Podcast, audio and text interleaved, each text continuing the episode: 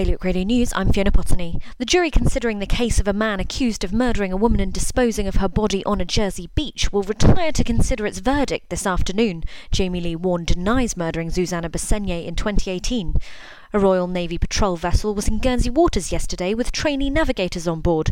The HMS Severn has been a familiar sight in Channel Island waters in recent months, having been called to keep an eye on May's fishing protests around Jersey.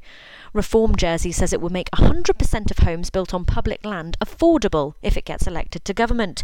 The policy was one of a number of election promises the party unveiled yesterday and a young Guernsey footballer has been selected for England's under 16 national team. Tim Apsyon's dad, who himself played in local leagues for Rangers, among other clubs, said his son's selection followed hard work through a difficult period.